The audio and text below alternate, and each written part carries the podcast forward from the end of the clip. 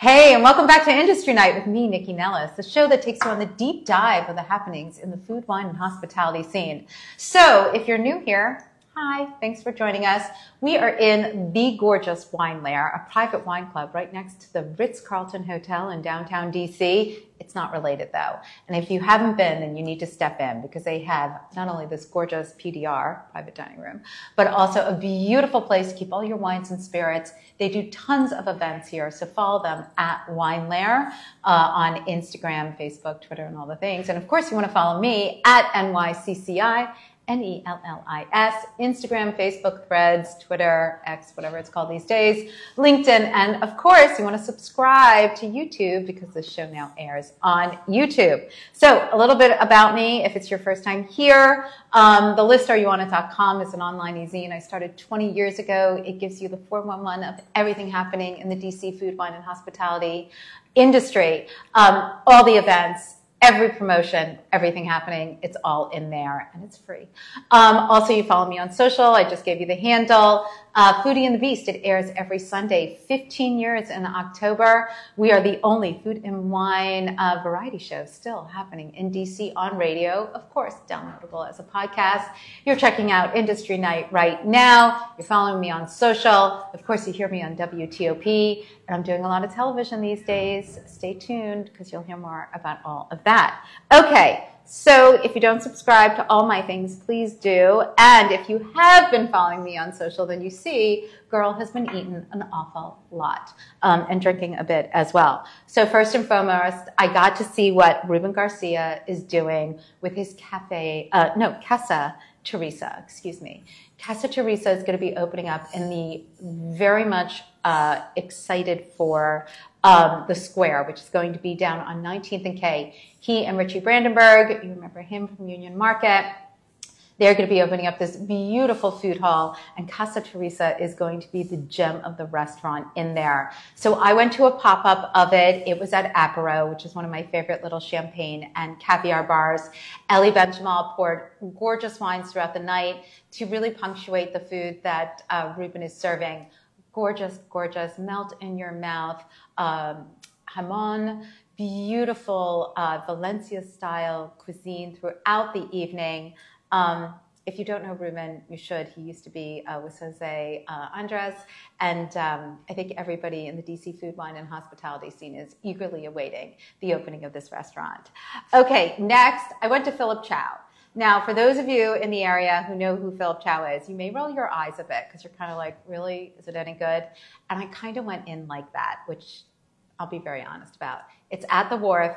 It is splashy. It is dashy. It is fabulous. There's a DJ. Everybody is dressed. It looks good. The food is excellent.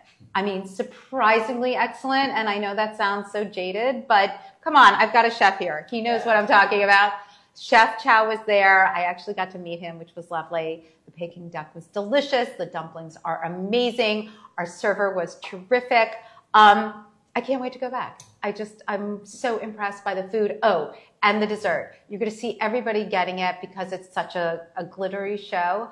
But it is this big mound of, um, what's it called? Cotton candy. A big, huge mound, like bigger than me, like a big mound of cotton candy. And they come around with it and then they drizzle it with very hot liquor and they light it on fire and it all flips up, and then underneath is this little mound of chocolate pastry that they cut up for the table.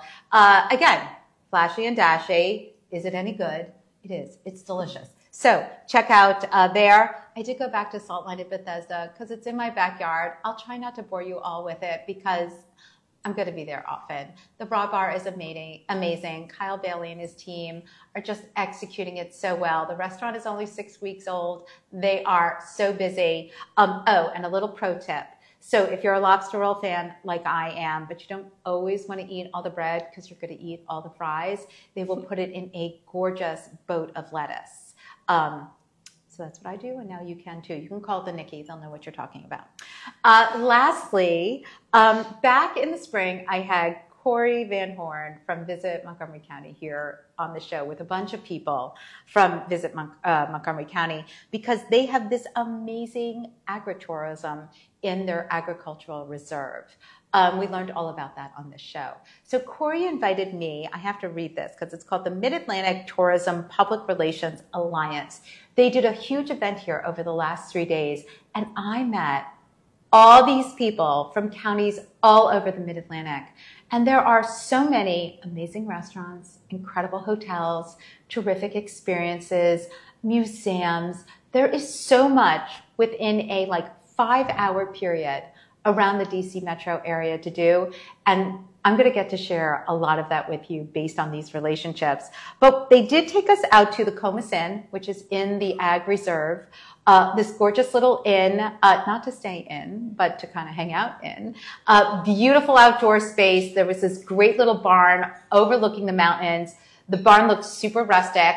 I did not think it was going to be cute inside.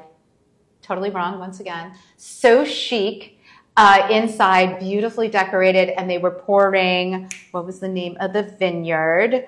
Um, Wine Ridge wines from Maryland. So don't scrunch your nose at that. The rosé is delicious. And so I kind of hung in there all night. Oh, and lastly, when we left, they opened up their ice cream window, which they have at the front of the Comus Inn, and they are serving incredible soft serve and also Smith Island cake, which I am a I'm a real fan of Smith Island cake. I like took two pieces home. Okay, so lots of delicious things to do. Check out the list or you it.com. Don't forget to see what's happening and follow my Insta so you can see all the things. But now we're going to get on to today's show. Okay, so if you grew up in the 70s, your mother probably told you to clean your plate uh, because there were children starving in Africa. It was true. But what your mom should have said, and better yet, what we know now is millions of pounds of food wind up in landfills every year. In 2019, in the United States, 229 million tons of food went unsold or were uneaten. Now, here's what's scary about that statistic. This statistic. According to the USDA, more than 34 million people, including 9 million children, in this country are food insecure. We have the food. It's just not getting into the people's bellies. Um, enter Food Rescue. Now, you may remember I brought Kate Irving and Colleen Gillespie on Industry Night last year to talk about this web-based app that engages volunteers. I'm reading it because I want to get all of it.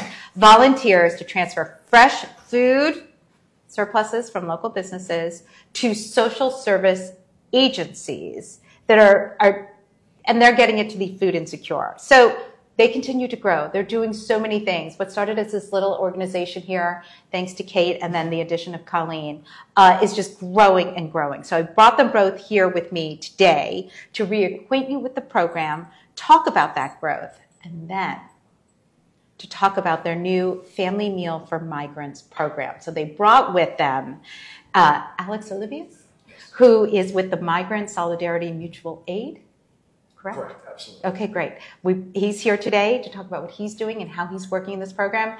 And then I've got good old friend here, Matt Adler, who, if this was a show of another kind, I would introduce him first because he's kind of special. But he does terrific work with them. He works with um, Jose Andres and World Central Kitchen. You can find him right now at Caruso's. Uh, but I love that he's a part of Food Rescue in any way, shape, or form. So we're going to talk about how all the different people can work within this. So, Kate, thank you so much for joining us today. It's great to have you in.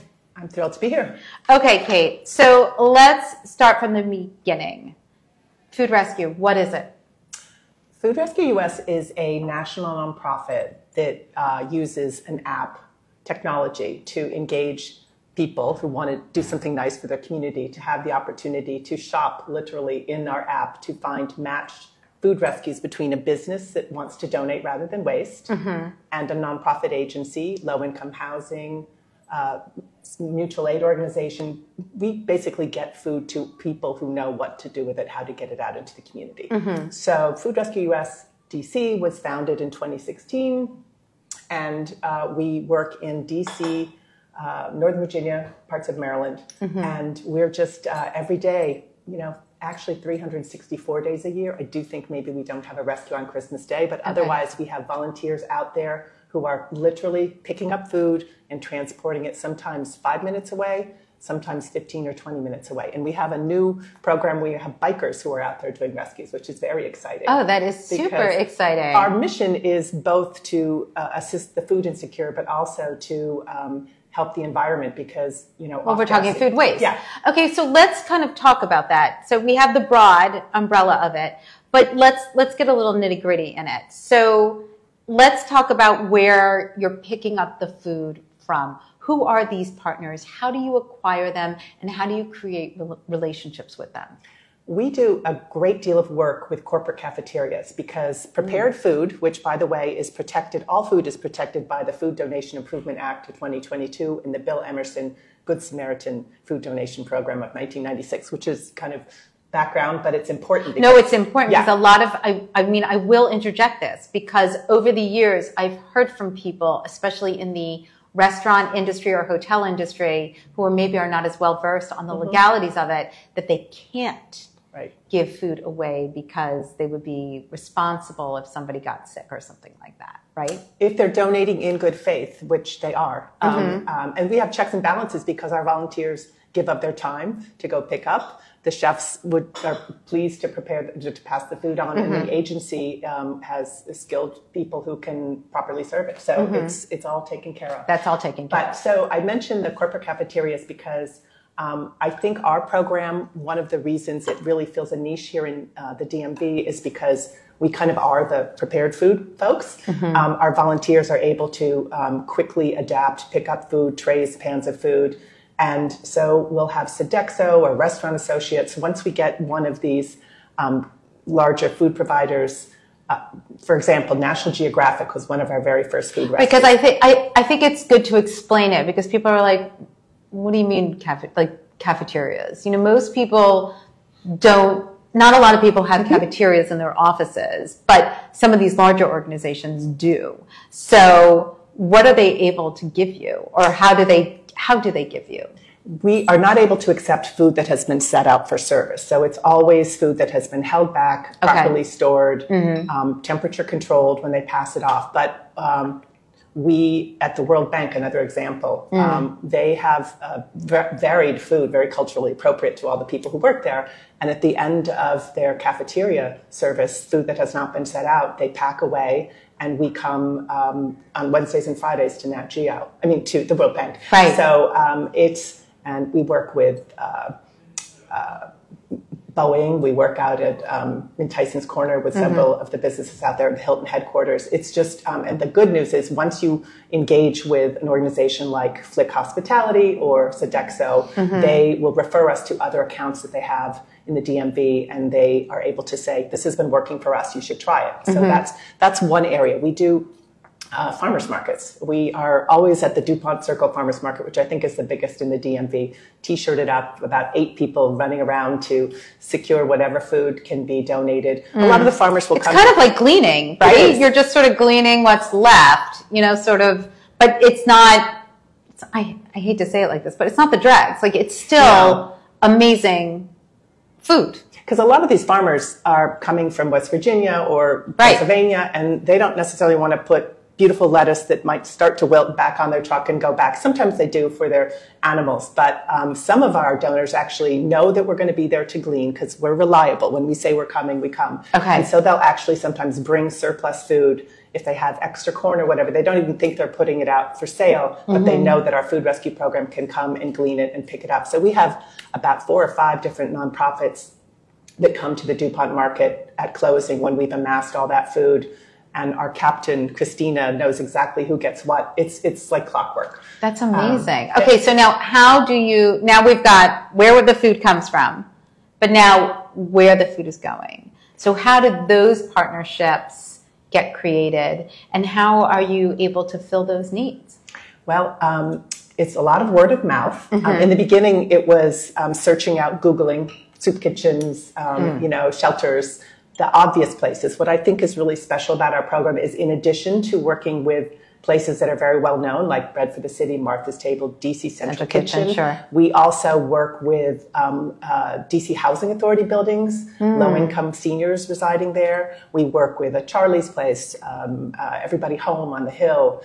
Um, we work uh, with just um, churches synagogues. We kind of listen to see where there's a need, and people seek us out and register in the app, and we do our very best to make matches. I'll be honest, um, we haven't been able to accommodate every inquiry because it's it's a lot. There's a lot of need out there. But Amazing. a lot has to do with proximity. If a donor comes into a location where we have not been able yet to serve a nonprofit, because we always like to keep our rescues probably 15, 20 minutes. We don't want food in the car. We want it to get there quickly to keep it safe. So I would not tend to put a rescue 45 minutes away. It would probably also be harder for a volunteer to be able to step up to. So a lot of this is a little bit of luck, where mm-hmm. you're located, what type of food you need. Some places they'll do a distribution on the second and fourth Thursday of the month, so we have to kind of keep that in mind. Other Sure. places are open, you know, um, every day and, and have a lot more flexibility of what they can take in. And really quickly,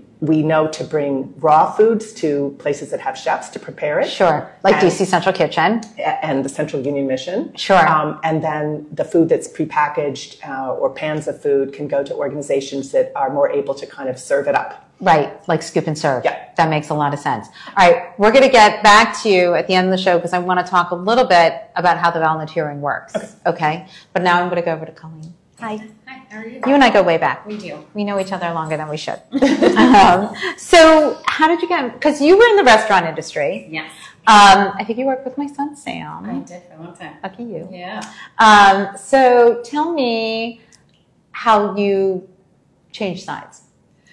I had um, I had always had an interest in preventing food waste and, and kind of bridging that gap between those who didn't have enough to eat in the city and, and not only the education that we have in restaurants, but the waste that we would see, um, not necessarily on an everyday scale, but through events.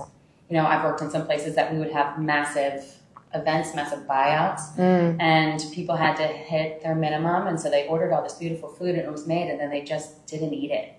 And we would try and get people to take boxes to go. We'd give it to the staff, but there's only so much that, that we can do. And, you know, I would rack my brain. And this was before Kate had started in 2016. And much like a lot of different people, I would call places and they were like, oh, was it touched by mm. human hands? And I said, well, yes, it was.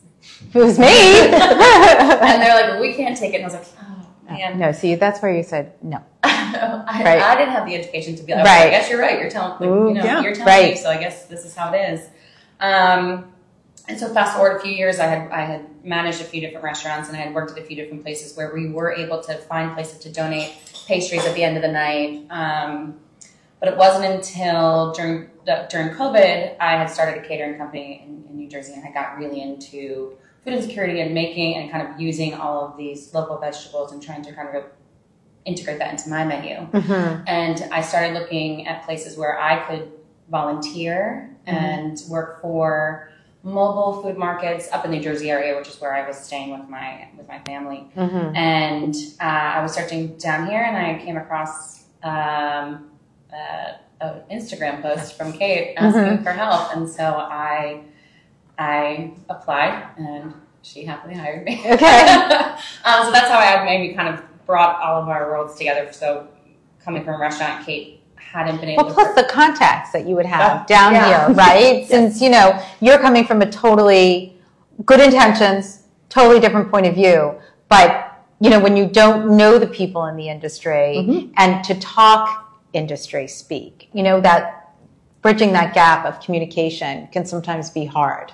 Yeah, and kind of getting the foot in the door for these events that would happen in hotels and in restaurants where, you know, we've done these where we're trying to get more into that so we can rescue from places that may have a buffet but has food left over and they're not sure what to do with it. Right. That's kind of where we step in and where we can really partner with restaurants where we might not be able to otherwise because restaurants don't tend to have a lot of waste that we would pick up like a corporate cafeteria or a grocery store or a farmer's market. Right. I think you're saying something that's really important. Um, I think a lot, I, I know for a fact, people think that there is just sort of this surplus of food at restaurants.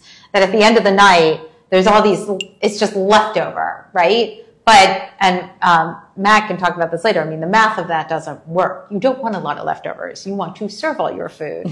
so you're not, you're not doing a good job in the kitchen if there's a lot of leftover food at night. Absolutely. I remember for one of the first times, you know, I went with Kate, there was, you know, bagels and other things. In my mind, I've run kitchens before, and I was like, has something happened? like what is where's all this food coming from? Right. Because from a restaurant, we like the game is not to hold. I mean, I think we've we've Yeah, heard this yeah. enough through the pandemic, but razor thin margins Razor thin. is how a restaurant Yeah. is supposed to successfully run, right? Absolutely. Okay. Yeah, and so it was it was nice to kind of get into this little world where with food rescue we could start to to kind of make partnership with with restaurants, hmm um, and that's kind of how we came to our uh, family meal for migrants program. Right. So let's Yeah. talk about that. Yeah. Where did so Family Meal for Migrants? What is the program? How did it How did it uh, begin? We were approached probably in January or February of this year from um, a woman named uh, Jessica, who is one of the core members of Migrant Solidarity Mutual Aid. Okay. um, which is an organization, a nonprofit of volunteers who come together to help uh, those seeking asylum here in Mm. DMV. hmm Um, and she came to us looking for more food, and we had a meeting with her. We had a call. We kind of well, talked through what they were looking for, what they needed.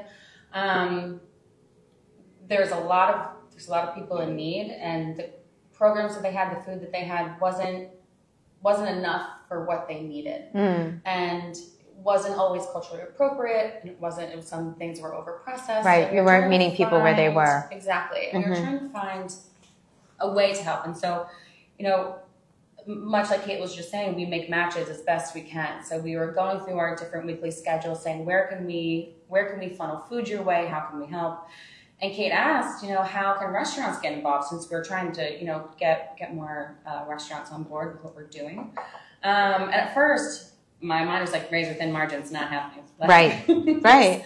Well, plus, listen, after the pandemic or during the Oh. pandemic, like asking restaurants, I mean, pre pandemic, Matt, I know you can speak to this. You know, restaurants get asked for everything. Oh, can we get a, a gift? You know, it's a charity. Can we get a hundred dollar gift card? Um, you know, come to our event. Can you do that? Like, do this, do this, do this, do this for free. And even, and I can go down such a rabbit hole on that, but even the, um, you know, oh, I went to a restaurant and I had to wait and they didn't give me anything for free. Like there's all these things built around restaurants that they are supposed to give shit for free. Do you know what I mean? And I think during the pandemic, people are finally like, no, we can't. Like it's a business and there's just, there's not enough money built in there to make that work. Absolutely, and running a business, running a restaurant during COVID. I mean, that, Mhm. it was. I kind of. I used to. I was like, it's a. It's a hurdle being front in front of you every single day, and the hurdle is different every single day. Mm-hmm. And it's one of those things where it's like, I can't do everything you're asking me to do. I wish that I could because I know that you're so excited to be back here with us, but Right. there's only so much we can do. And so, as we were talking, it occurred to me. I was like, you know, how can we get food that is is culturally appropriate and would be amazing? I was like, family meal. I've been lucky enough to work in a lot of restaurants where we were provided family meal, which is something where the kitchen team, while they're prepping, also makes food for us as a team, front of house, back house, to come together before a shift and sit down with one another and enjoy a meal before the doors open. And that usually consists of salad, some rice, some beans, some chicken, maybe some pasta. Um, things that they have that is a little bit on, it's a little, you know, it's less money for them to buy in bulk from the restaurant um, that they may not necessarily be using, or you know, different trimmings from things they're using, you know, from their prep. Um, and I started thinking, I was like, what if, what if we just asked restaurants to make a little more? You know, it's not. I'm not asking. You know, we're not going to ask you to feed a thousand people, Right. but maybe fifty to hundred Mm. on you know once a week or once a month or something like that. So this idea kind of started going, and I was going back and forth with Kate. I was like, "Do you think this will work?" Um, her brain jump. I give full credit to Kelly for this um, idea. And then I asked a few of my old restaurant owners. I sat with them. I was like, you know, tell me all the ways someone's going to tell me, absolutely not. We're not Right. doing this. And we talked it through, and I was like, because there was a million different ways that we could have gone about it. And at the end of the day, we're just like, all someone can say is no, Right. you know, and that's all I can say is no. And lucky, a lot of people said yes. Okay. So we've with our partnership with um, the Restaurant Association of the Metropolitan Washington. Yes. um, we have been able to um, get a lot of interest in in helping, and whether that's once a week, whether that's once a month, maybe that's just one time, and please come back to me in the fall. Maybe I can help out some more. Mm-hmm. We've had some restaurants do a um, like a company wide um, clothing drive, Mm. and any way that they, you know, people come to us and they say, "I just want to help in any way that I can. Please just, I mean, it's yeah." everybody's so generous. It's, and the it speaks vol- been- I mean, it speaks volumes of the industry in the city. I mean, it, they're amazing. and it's a way for them, for restaurants to give back in a way that they might not be able to otherwise. hmm And so it's been a really nice and and important. Okay, so how did you hook up with Alex? Alex is a volunteer Mhm. for, and, and one of the core volunteers with Jessica um, Okay. at Migrant Solidarity Mutual Aid. Yes. Um, and so we met on our first family meal for migrants donation from Bond 45 in Mm-hmm. Okay. the National Harbor. Wow. Um, and he was one of the volunteers, and so we kind of started talking, and we're both really excited about this program. And you know, I couldn't believe it. I thought Colleen's idea was uh, brilliant. It's brilliant. Um, I think um, I'm originally from El Paso, Texas, Mhm. uh, so uh, I know the burden that migration can put onto a city. And with 11,600 immigrants uh, being bused to the city, we needed help from the city, but at the same time, we needed the cities to help. Uh, there weren't really any programs Mm-hmm. available at that time. So there's OMS, there's Homeland Security, there are shelters in the city. Um, but the idea of, uh, I think we all know in the restaurant industry, there's a lot of Latinos and there's a lot of Latino immigrants, right? I think the family meal plan recognizes that in a very honest way. And what it does is it allows uh, Latinos working in the restaurant industry the opportunity to give back to their community. And I hadn't seen anything like that. Um, so, like, she's humble about it. Colleen's point, or, uh, Kate's pointing out how humble Colleen, but like the, the idea is brilliant. Um, Yay. Okay. Let's do Colleen. Yay, Colleen. So Okay. Well, it is amazing, and I love it, and I'm glad that we have this opportunity to talk about it. But can we talk more about the organization and how it was formed, and what the initial role was, and how it's all being integrated? Sure, absolutely. So, um, Migrant Solidarity Mutual Aid, I think, was um, formed originally just out of need, right? So, meeting uh, the migrants being bused in the city, um, Union Station, in front of the vice president's house. Sure. Um, So it's super recent. It's in the last what? we, they just had their year anniversary Mm. Okay. like, a week ago. Um, so it's really people just figuring things out on the fly? So one of the great things about a lot of great things about DC, but um, a lot of immigration lawyers in DC, right? So, There's a lot of doers too. hundred percent. Mhm. Um, so that's I mean that's an amazing asset, uh, but there wasn't a huge overlap with the restaurant industry. There wasn't a huge overlap. Um, I mean, with Catholic Charities, um, but the restaurant industry is just positioned in such a unique place, uh, especially for the migrant uh, crisis right cannot, you know, this is a point I keep making, you can't separate, in the United States, you can't separate uh, food from Latino immigrants. Uh, so from the farm uh, to processing plants to restaurants to wine bars, we are very visible in this area. Um, and we hold a little bit of power in this area. Um, and having, um,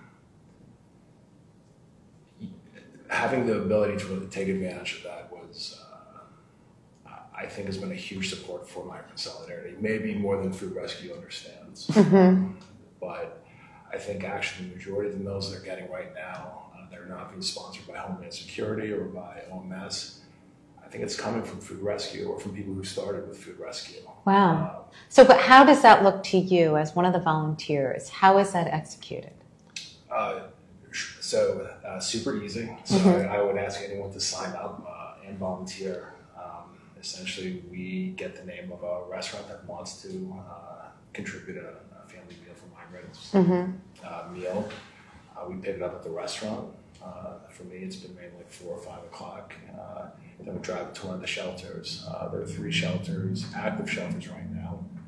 Um, where I, I think for a good reason, we're a little bit quiet about where the locations are, but they're operated by Homeland Security, they're operated by OMS, um, and we distribute there. So really, we're augmenting. Um, they are getting food, but we are augmenting it. Last week there was like some spoilage in the food that uh, not Food Rescue, but what Food Rescue was able to do is, you know, the, the, they It was like backup.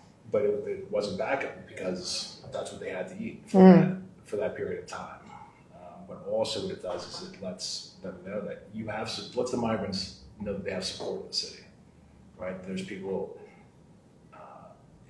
it's a little bit of a hopeless time right now, right? New York City is about to declare that they're no longer a sanctuary city. I know. Um, I've been I've been super impressed with uh, Mayor Bowser. Actually, Mhm. uh, we you know there's we're we're a city of about half a million. New York City's nine million approximately, Mhm.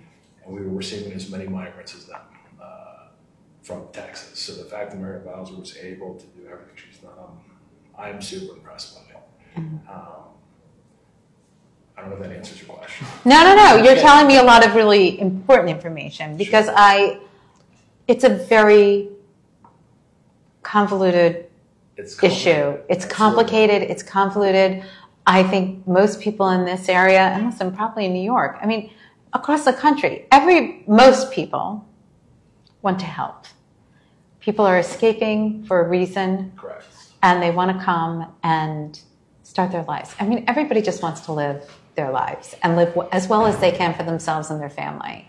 So, how do we help ease that burden, right? Sure. So, uh, first of all, I, I completely agree with you. For the vast majority of migrants uh, coming to this country, they're coming for the same reason that our parents, our grandparents, our great grandparents came to this country, the same intentions. Um, and, you know, that's never going to change, right? So, we have outdated laws right now. We do need to make we need to make some changes. But the thing uh, that anyone can so Harvey Milk was uh, was a civil rights gay Yeah. right? Okay, San So- Francisco. right, and he put this this he had this brilliant idea of coming out, right, to let your friends, family, uh, coworkers know that you support right this agenda.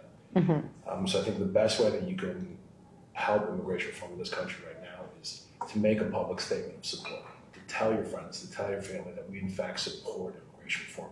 However it looks to you, immigration reform looks differently to everyone, right? But however it applies to you seems um, making that statement, letting people know, letting politicians know that we we care about this. I think uh, I think that's the best step. Then sign up with Food Rescue. Right? He's like, let me bring it back. let me bring it back. It's okay. and then sign up with um, Migrant Solidarity. The Hebrew Congregation is getting a little more involved. Good. Um, uh, and then all the different Catholic charities in the area. Um, but also, you know, figure it out. If you see something lacking and you can help out, like Well, like Kate said, I mean, it's not just food. Like somebody did a coat drive or a clothing drive. I mean, I love that there's layers to it. I'm going to head over to Matt for a second. Uh, Matt Adler, Chef Matt Adler from Caruso's, um, and you know him from a variety of restaurants in the DC area. Um, Matt, I mean, you've been involved with World Central Kitchen, with Jose, and you've always been incredibly involved in the community. So, how did you find out about Food Rescue? I mean, I'm sure you heard it on one of my many shows, but prior to that, um, how did you um, how did you get involved? So uh, Alex and I worked together for a long time. We met uh, in the beginning of COVID. We were both working with World Central Kitchen um, at Nats Park. And then he actually worked as- a host at Caruso's for a long time as well. So I think he reached out to me initially about this, connected me with Colleen, who's also a colleague, worked with NRG for a long time. Uh, Because you also worked with Sam. Sam, yeah. um, so we, um, you know, I heard about the program. I was like, of course, you know, my natural inclination as a chef is I want to feed people, and I do that in my restaurants every night. But to be able to do that, you know, for somebody who's paying, you know, fifty-five dollars per person for their pasta and their dessert and their cocktail, but to be able to do that for somebody who, you know, really needs it, who really Mhm. needs a, a, a great meal, you know, that's so much more impactful. So much And more how do you execute it at, is it just at Caruso's? Is it throughout NRG? Like, how are you working with Food Rescue and this specific program to be effective? So at Caruso's, um, you know, I think we did it last month for the first time. Uh, we basically, you know, we made five or six different pans of baked ziti, and we prepared a salad. We got some bread together. Uh, Alex, Alex and Colleen came and picked it up. They brought it where it needed to go. It was a really seamless process. We were Mm. able to um, use our buying power and reach out to some of our purveyors who could donate some of the food, so we didn't have to shoulder. That's what I was going to ask. Like, that makes so much sense to me that it's easy to sort of say, to, I mean, given, I mean, Caruso's is a part of Neighborhood Restaurant Group. It's 20 plus restaurants. Yeah. It seems like you have a lot of buying power. Yeah, for sure. Um, just having been a chef in DC for so long and working with so many different businesses, it's easy enough to be able to pull together enough resources to do this. And Mm-hmm. it's not, um, you know, it's not crazy expensive. We're talking about pasta and bread and salad, and Mm-hmm. the cost for the restaurant is minimal, but uh, the impact is, is pretty great. So it's worth the time and the effort to do it. And is this something that you can sort of get back of the house, in front of the house? Like, is it part of a community program For for the people in the restaurant? Like, you worked in a restaurant, you called him, you told him what you were doing, but I would hate that if I were working in a restaurant and my restaurant was involved in something like this, that I didn't know about it, right? So, like, is there a way of like making it bigger for everybody who's working for you so that they know and can come up with ideas or, you know, Yeah. get involved? For sure, I think we need to get a little bit further down the road with it. But anytime Mm-hmm. we do um, work like this, everybody's excited. Everybody wants to be a part of it. Mm-hmm. Because again, the, you know, the day to day in a restaurant sometimes is a little monotonous, a little Mm-hmm. challenging. So uh, when stuff like this comes up, um, it's That is not what your Instagram and Twitter sounds like. there is nothing about following Matt Adler on social media that sounds monotonous or boring. But anyway. Um, but it's um, you know when stuff like this comes up, people want to get involved in it because it is exciting, um, and people want to give back for whatever reason. The, the restaurant industry always wants to help the community. Well, I think you said it best. Um, you know how to feed people. And actually, I'll never forget before World Central, well, World Central Kitchen was developed, but when that was when initially when uh, Jose was in Haiti, right, where they started the program, which was totally not what it is today. And when he went to Houston, when there was that terrible um, hurricane there, and I remember seeing him, you know, he was talking on something, you know, and he's like, I'm a chef. I know how to feed people. And I mean, now he says it all the time, but I remember seeing it then and I was like, oh, I see. You know, he was in the grocery store, it like just, sense. you know, like throwing stuff in. And I was like, right.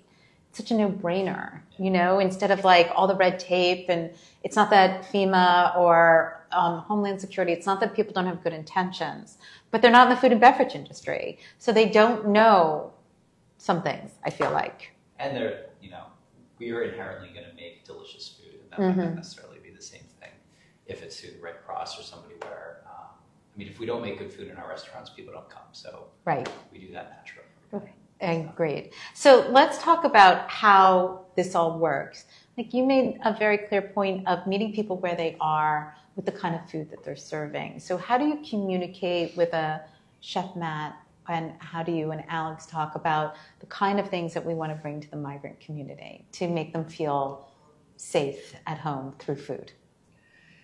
Yeah, I think it's a you know I in every interaction I have, especially when we're first when I'm talking to chefs first about this program, it's however you and your team best operate, whatever makes the most sense for you, that makes the most sense for us. Mm-hmm. You know, we're not food is love, and this, is- this is one of our very resounding themes here at Food Rescue. It's no matter how you're, no matter what you make, you're gonna do it with love, and you you have this mission, and you're you do it every day. When you have this very, uh, it's just it's mission driven. Mm-hmm. You're helping people. You know that the that it's making a difference not only in someone's day, but someone's a week. Right. And so it's it's always a conversation where it's like, you know, how can we best help? And that's where Alice comes in, it's like, you know, boots on the ground, how can we help?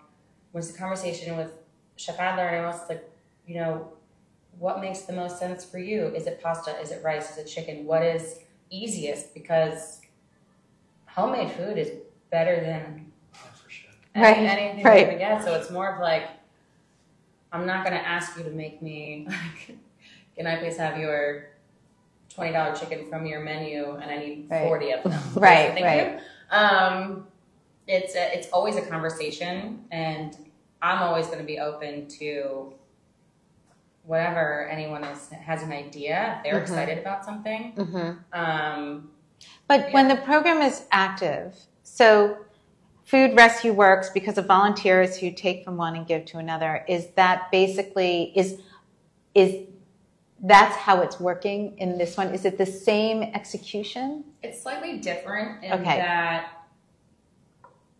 it's never so with these um, these family meals are not open to our volunteer base necessarily because they're executed differently. It's going directly from Alex is usually one to pick up, or there's a few other volunteers who are able to pick up, and then they serve the food directly to the The three places. The three places, Right. Yeah, they're going, they're setting up table, and people are coming with their plates, and they're they're serving. Okay. Um, and so it's it's just slightly different because it's a, it's a slightly different model Mhm. than sometimes we sometimes we're picking up 40 wrapped sandwiches or lunch boxes or things and or, or raw foods or this is made specifically for, For them. this community Mhm. um, and then it's the interactions with with these communities and the different the three different places um, directly and Well, I was going to ask Alex, is when you pick up the food and you deliver, are you also hanging out, talking to people? Like, can I'd love to hear a little bit about the experience. Yeah, for sure. So a lot of a lot of moms, a lot of kids, Mm. right? Um, and you know, to kind of double down on what uh, Matt and Colleen said is that a nutritious meal is going to keep someone alive, right? But a delicious meal, like that, gives people hope and lets people know that there are people who genuinely care about you in this community, um, and that is the response I get. Um, the baked ziti uh, is went over you know so well. Yeah, I'll do it fantastic because some of the 12 year olds, some of the younger teens are going to be teens. Uh, some of them calling me Big Ziti now. is, Oh, I love not it. the worst thing. Not the Well, that's worst the thing. thing. I can tell you that. Uh, that's I did it hysterical. myself. I did it for Mhm. myself. Um, so, so that interaction. I mean, really, we're in a sense of um, you know, these people don't know what's happening, Sure. right? And uh, any normality we could bring to them, any any sense of hope that we can give to them. Um, and food does that. Like a delicious meal is going to touch your heart in a place that political opinion is Mhm. never going to touch your heart. Um, Right. And you know these, you know they're going, they're getting nut- nutritious meals, and and that's fantastic. But then also they're getting some of the, you know, best pasta in the city, some of the best food in the city, Mhm. um, and it makes a difference. It- and I know it seems like a small thing, but No, it does not seem like a small thing to me. it it it doesn't seem like a small thing to me either. Mhm. It, um, uh, you know, I can I, I see their faces. Mhm. Um, I and you start to build relationships with them after a couple of weeks. Mhm. Um, And then the hope from there is that, I mean, is there an elevated hope that they can find jobs, find housing, move next? I mean, I know that's probably broader than your organization. Uh, but it's a good question. It's it's very necessary. Uh, one of the things that just sort of has happened, I would imagine organically within any migrant group in America, but specifically Latinos, is the groups. You know, one person will get a job somewhere and say, "Hey, listen, know, talk to the boss. I know this great worker," Mm-hmm. and so on and so on and so on. Mm. Um, and having getting these migrants um, any connection to that community, any connection to the pre-existing Latino American community is is a huge step in them being able to survive here in the United States and really to, to do what every other migrant immigrant group has done, you know, participate, contribute. Mm-hmm. Well, there's um, a lot of roles in the restaurant industry that need to be filled. Um, you know, the hope is, is that that can be, you know, a place where, you know, it's symbiotic relationship there. I mean, I, I would imagine it is. Uh, I'm not sure what it is about the restaurant industry that's just feeding people, but I think that attitude is reflected by chefs like Anthony Bourdain, by Mhm. chefs like Matt Adler, by managers like Conley, that they're working shoulder to shoulder with Latino immigrants their majority of their career, um, and overlooking. They're not going to overlook someone who they work with and they're, they're friends with. They're going to want to know their history. They're going to value that history. They're going to recognize those experiences are valuable. Um, and I think also you have those attitudes in construction, you have those attitudes in childcare. Mm-hmm. Um, but I do think the restaurant industry, for whatever reason, just uh, is filled with a lot of good people and, Mhm. uh, who want to give back. Agreed. And you don't, um, the thing with restaurants is you don't need all this education to get involved in it. anybody can work in a restaurant if they're, um, you know, if they care about what they do. Um, you know, they show up to work on time, they work hard, they care about people, they care about their job. You can succeed and you can excel and you can do well. And I mean, in a matter of years, you can, you know, start at entry level and you can work your way up really to the top. And have your own Yeah, restaurant. I mean- restaurant if you work. I you know. You can be in charge. You can be a general manager. You can make, um, you know, lots of money again without like the burden of having to go through um, education. You know, my sister jokes. You know, she has, uh, I think, like eight or nine years of higher education, and I have two years of going to culinary school. But Mhm. um, you know, I've able, been able to have a higher salary in my career because I pursued a different field. This sounds did. like um, sibling rivalry, but go ahead. that's like um, anybody can do it. You know, anybody Mm. can start in a restaurant again as a busboy, a prep cook, a dishwasher, and they can work their way up in no time, which is great. I know it's a it's a tale as old as time that you hear in the industry of so many people who start at the absolute. I hate to say bottom because that sort of negates it, but you know you you have to start somewhere, Somewhere, sure. and um, so hopefully I'm hopeful with that with the restaurant industry. Kate, I want to bring it back to you because I, one of the things we haven't really discussed is the volunteer Yeah. and how the volunteer participates actively in picking up that food and getting it to that location. Well, we have uh, probably at any one time about 400 or so volunteers whose names we recognize who are out there doing the work in the past 90 days, uh, several months. And uh, many of them have been with us from the very beginning. We have an opportunity for volunteers to adopt rescues. Um, Janet on Wednesdays will pick up at the World Bank and drop it off at uh, Potomac Senior Housing. And she develops one of my favorite things. I always say we have a dual mission, but we have one more. It's food waste, food insecurity, but then it's building community. And this is a prime example of Yes. it as well. But the volunteers will actually develop kind of sidebar relationships with the people that they're bringing the food to. They become friends, uh, friendly with uh, the donors. And um, when someone adopts a rescue, they'll feed us information. Um, it's, it's really a beautiful thing. But I mean, we do have, um, I, I also like to say that they, uh, I have had many reports of volunteers who might have lived in DC for 10 years or so, but have never really gone into Anacostia across the river, and then they have a reason to because they're doing a food rescue, and they report back that was really amazing. Some really lovely parts of the city down there. It was really great to be able to have that opportunity to give back. And, and, you know, quickly during COVID, a lot of people thought, "Boy, I bet you guys had had a rough time with it." But in fact, with so many people working from home and wanting to do something, and you could have low. No, I would bet now it might be harder because Yeah. people are back to I work. was, I was a little worried. The drop off wasn't as significant Okay. as we thought. So we're still doing okay. Um, and we're grateful that through the Migrant Solidarity Mutual Aid, they do their own rescues. Um, so that doesn't, we would be, and, and by the so way, So you're not cannibalizing yourself. they're not. But we also, whenever possible, do typical food rescue to Alex and his group when we can find, you know, Levain Bakery. Uh, there's opportunities to do the surplus food that we come across that we can get in addition to the program that Colleen spearheads. I love that. So, um, but the volunteer experience, I mean, it's, you know, um, it, it's usually by the time you leave your home and do the rescue and get back, it's under an hour. Mm-hmm. And um, and you've expanded because it wasn't in Maryland before. we, we, we, there are other food rescue programs in Maryland, so I wanted to kind of tiptoe to see, you know, Okay. not to overreach, but like when we have Levain Bakery that then opens in Bethesda, we have Call Your Mother Deli that opens in Bethesda, Mm-hmm. and um, there's room enough. I always say there's no need to be competitive in this field Right. because there's plenty of food out there. We just need to kind of know. You know, if a grocery store is being gleaned by the Capital Area Food Bank, that's like, oh, good, okay, that's let's not let's move on because Right. that's being taken care of. And I think it's the same thing when it comes to um, you know our growth. We go where it makes sense, um, and uh, yeah, but but I, th- I think it's a pretty dynamite volunteer so opportunity. just walk me through it. How do you you just download the app? I mean, for people who don't know, how does it work? Super easy.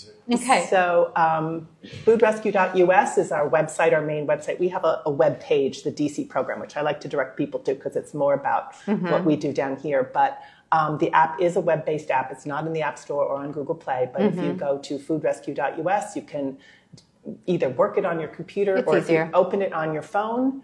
There's an opportunity to save it to your home screen, and then it is effectively an app like any other app. And um, every night at six o'clock, if there are rescues that are unclaimed for the next day, an email. We, we try not to do a lot of push notifications, so we don't, you know, Overwhelm we don't, people. you know, overdo it. So, but at six o'clock, if there are rescues for the next day, um, uh, people can. We call attention to them to see if we can get them covered. Okay. And then in the morning, Colleen and I uh, strategize. We a beautiful day is when there's nothing to cover because then we can focus on growing the program Mm-hmm. and doing the work. But then um, if we have rescues open, because once we partner with a business, we don't let them down. We don't leave them with pans of food that they're you know. Right, you're coming to get it. We're getting it. So it's Okay. her getting it or I'm getting it.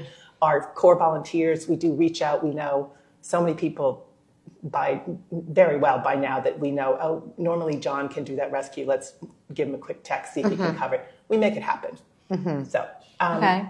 but yes, so download the app and um, you can uh, claim one rescue. You can adopt a rescue. If you adopt a rescue and then you have a friend coming to town that Wednesday, you can unclaim for just that day and then it opens it up so that other people have the opportunity. Well, I love, I mean, here's the thing. I love that you're trying to make it as easy as possible for the volunteers, but I'm kind of like, I mean, that's the point. I met so many of the volunteers when mm-hmm. I was at the event last year.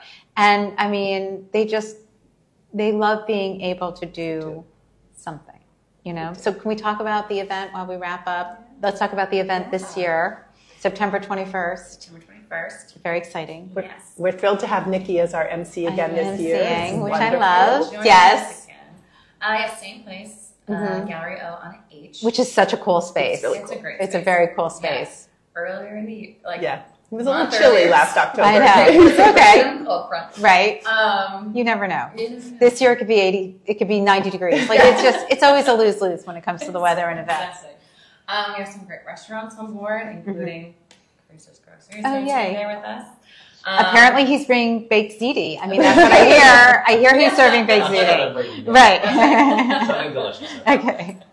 Um, we uh, live jazz. We have Atlas Brewworks is making us a beer Mm-hmm. from uh, rescued bread from Tatte Bakery, which is a partner we just. Oh, that's uh, amazing. How Yeah, so exciting. we're super excited about that. Yeah. Mhm. Um, it's going to be great. We have great silent auction. We have a, a cooking demo from two of our advisory council members. um, Great. Ryan Gordon and Shona Banerjee, which is we're super excited about. Um, yeah, it's just Well, so great last year the cooking demo was really terrific because it showed how to reuse food. Because I think that's a lot.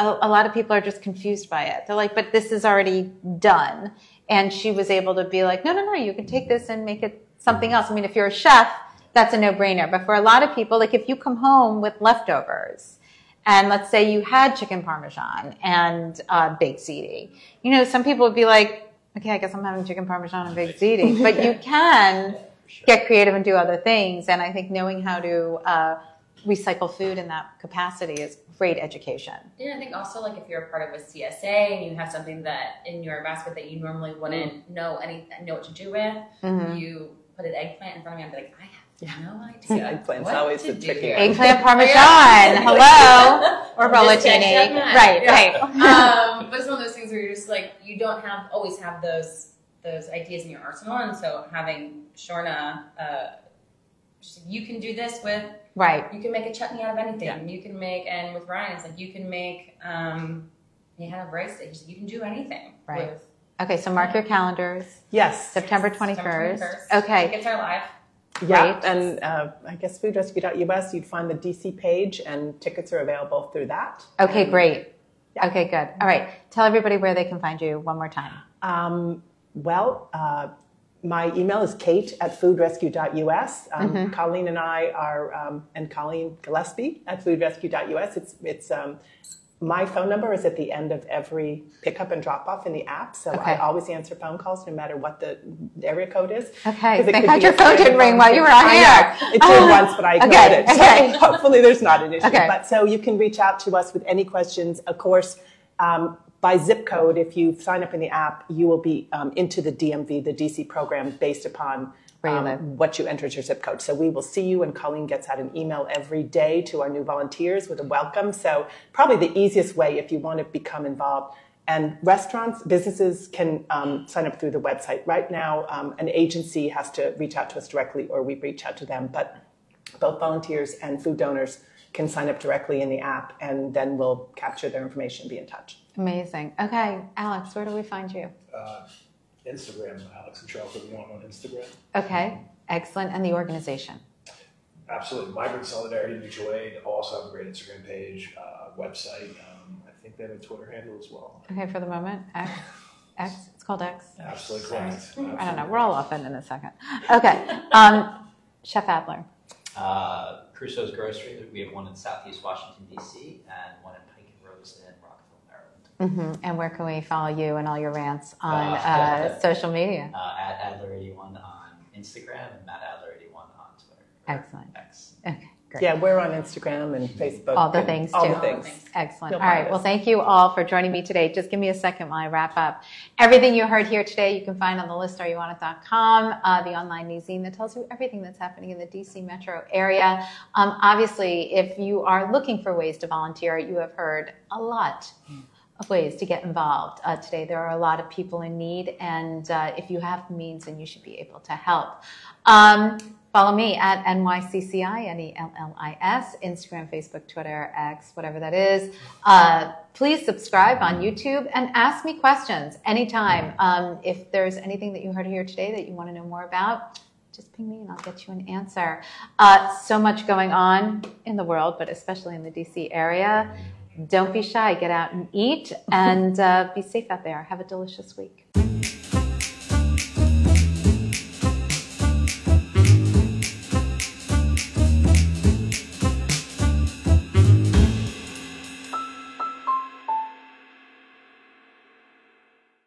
Produced by Heartcast Media.